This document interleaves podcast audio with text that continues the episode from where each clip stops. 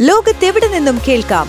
സ്പോട്ടിഫൈയിലും apple പോഡിലും ഇപ്പോൾ ലഭ്യം my fin radio. മണിക്കെലക്കം കേൾക്കാം. ബിസിനസ് ലോകത്ത് എന്ത് സംഭവിക്കുന്നു? ടോപ്പ് ട്വന്റി ബിസിനസ് വാർത്തകളുമായി Thomas Cherian. Top twenty business news in three minutes. ഇന്ന് ജൂൺ പത്ത് രണ്ടായിരത്തി ഇരുപത്തിരണ്ട്. ഞാൻ തോമസ് ചെറിയാൻ കെ. ഇന്ത്യൻ ഓഹരി വിപണി തകർച്ചയിൽ ബി എസ് സി സെൻസെക്സ് ആയിരത്തി പതിനാറ് പോയിന്റ് താഴ്ന്ന് അൻപത്തിനാലായിരത്തി മുന്നൂറ്റി മൂന്നിലും നിഫ്റ്റി ഇരുന്നൂറ്റി എഴുപത്തി ആറ് പോയിന്റ് ഇടിഞ്ഞ് പതിനാറായിരത്തി ഇരുന്നൂറ്റി ഒന്നിലും വ്യാപാരം അവസാനിപ്പിച്ചു. സംസ്ഥാനത്ത് സ്വർണവിലയിൽ ചാഞ്ചാട്ടം തുടരുന്നു. ഇന്ന് പവന് നൂറ്റി അറുപത് രൂപ കുറഞ്ഞ് മുപ്പത്തെണ്ണായിരത്തി ഇരുന്നൂറ് രൂപയിലെത്തി. ഡോളറിനെതിരെ രൂപയുടെ മൂല്യം റെക്കോർഡ് തകർച്ചയിലേക്ക്. ഇന്ന് രൂപയുടെ മൂല്യം പതിനൊന്ന് പൈസ ഇടിഞ്ഞ് എഴുപത്തേഴ് ദശാംശം എട്ട് അഞ്ചിൽ എത്തി. ബൈ നൗ പേ ലേറ്റർ സേവനം ഇനി മുതൽ ആപ്പിൾ പേയിലും ലഭ്യമാകും. കർഷകർക്ക് പിന്തുണയും വിപണിയും ഉറപ്പാക്കാൻ ഫ്ലിപ്കാർട്ടുമായി കൈകോർത്ത് സ്പൈസസ് ബോർഡ്. പരസ്യം ചെയ്യുന്നതിന് പുതിയ നിയന്ത്രണങ്ങൾ ഏർപ്പെടുത്തി സൗദി.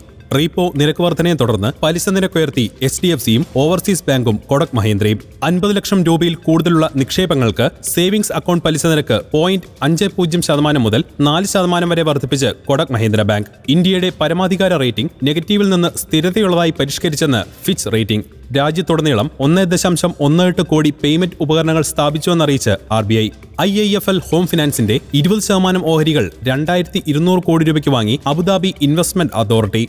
ഒട്ടുമിക്ക ലൈഫ് ഇൻഷുറൻസ് ഉൽപ്പന്നങ്ങളുടെയും യൂസ് ആൻഡ് ഫയൽ നടപടിക്രമം നീട്ടി I R D A I.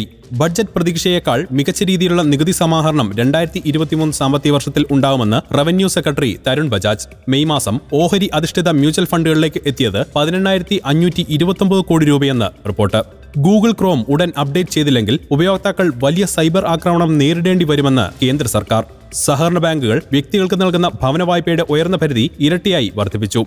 ബിറ്റ്കോയിനെക്കുറിച്ച് പഠിപ്പിക്കാൻ അക്കാദമിയുമായി ട്വിറ്റർ സഹസ്ഥാപകൻ ജാക്ക് ഡോർസി. ഒൻപതിനായിരത്തി എണ്ണൂറ്റി അറുപത് കോടി രൂപയുടെ വൻ നിക്ഷേപം നടത്താനൊരുങ്ങി മലബാർ ഗോൾഡ്. പുതിയ ടവർ സ്പീക്കർ വിപണിയിലിറക്കി ഇലക്ട്രോണിക്സ് ബ്രാൻഡായ സെബ്രോണിക്സ്. വിദേശ നിക്ഷേപം നേടുന്ന രാജ്യങ്ങളുടെ പട്ടികയിൽ ഇന്ത്യ ഏഴാം സ്ഥാനത്ത്. ഇതോടുകൂടി ടോപ്പ് ട്വന്റി ബിസിനസ് ന്യൂസ് അവസാനിക്കുന്നു.